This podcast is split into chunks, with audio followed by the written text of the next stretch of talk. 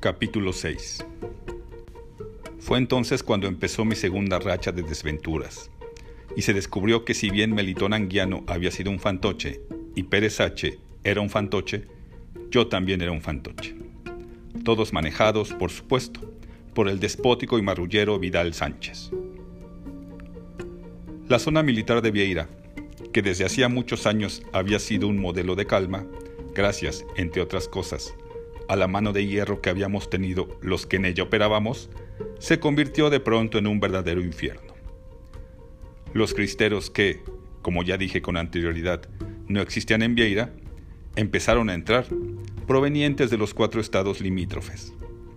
¿A qué se debió este fenómeno?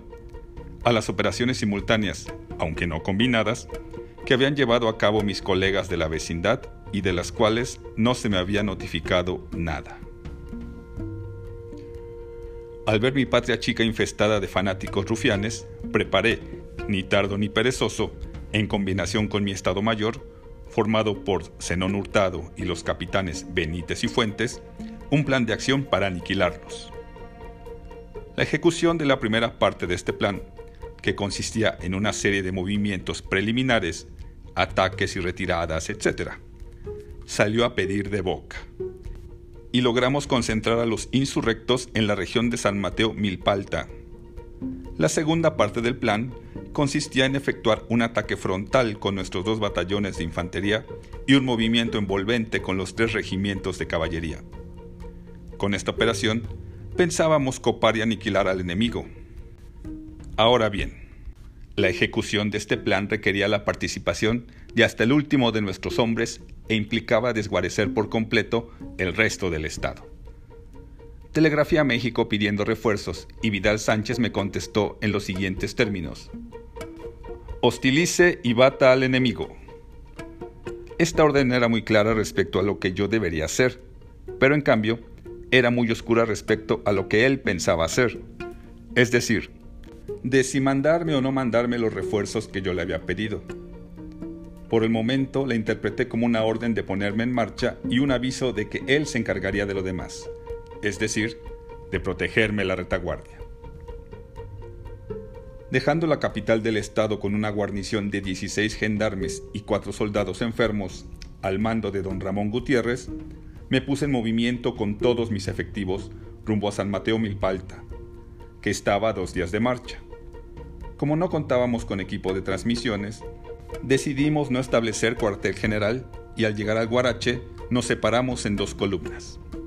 Zenón tomó el mando de la infantería y yo el de la caballería, quedando de acuerdo en que él comenzaría su ataque frontal el fatídico 18 de enero de 1929 a las 8 de la mañana, hora y fecha en que yo debería tener tomadas posiciones en las alturas que dominan la cañada de los compadres, por donde creíamos que se retiraría el enemigo. Después de un día de marchas forzadas, llegamos al lugar previsto y tomamos posiciones, dejando un regimiento de reserva para efectuar una persecución en caso de que algunos escaparan por otra parte. Cuando amaneció el 18, ordené a mis hombres que tomaran sus puestos de combate y cuando todo estaba preparado para aniquilar a los cristeros, llegaron, en vez de estos, el capitán Fuentes, que estaba agregado a las fuerzas de Zenón Hurtado, y don Ramón Gutiérrez, para avisarme que una gavilla de cristeros había entrado en Vieira, como Pedro por su casa, y se había apoderado nada menos que del señor gobernador, don Virgilio Gómez Urquiza. Lancé mi imprecación, mi campaña más brillante se fue, como se dice muy vulgarmente, a las heces fecales, por culpa de Vidal Sánchez, que no protegió mi retaguardia. Tuvimos que entrar en parlamentos con los desgraciados cristeros, que eran unos ignorantes del arte de la guerra y que sin embargo tenían el sartén por el mango. Afortunadamente, entre Zenón y yo teníamos en una trampa a más de 400 de ellos. Los trocamos por el señor gobernador y se fueron al estado de Papátaro a darle guerra a Bardomiano Chávez, que era el jefe de la zona militar de allí. Tuve que ir a México a defenderme, a explicarle mi actuación a Vidal Sánchez, que era culpable de que hubiera sido un fracaso me iban a formar consejo de guerra, pero él se opuso, por supuesto, porque sabía que yo iba a sacarle los trapitos al sol. Don Virgilio, el gobernador, estaba muy bravo, protestando por mi inexperiencia, pero Vidal lo mandó llamar y le cayó la boca. Yo me arrepentí de no haber llevado a cabo mi operación como estaba planeada y dejado que los cristeros hicieran con él lo que les hubiera dado la gana. Al fin y al cabo, fue el gobernador más incompetente que haya tenido Vieira, que de por sí ha sido un estado mártir de sus gobernantes. Presenté mi renuncia, como se acostumbra en esos casos, que fue rechazada por segunda vez. Regresé a Vieira y se le echó tierra al asunto.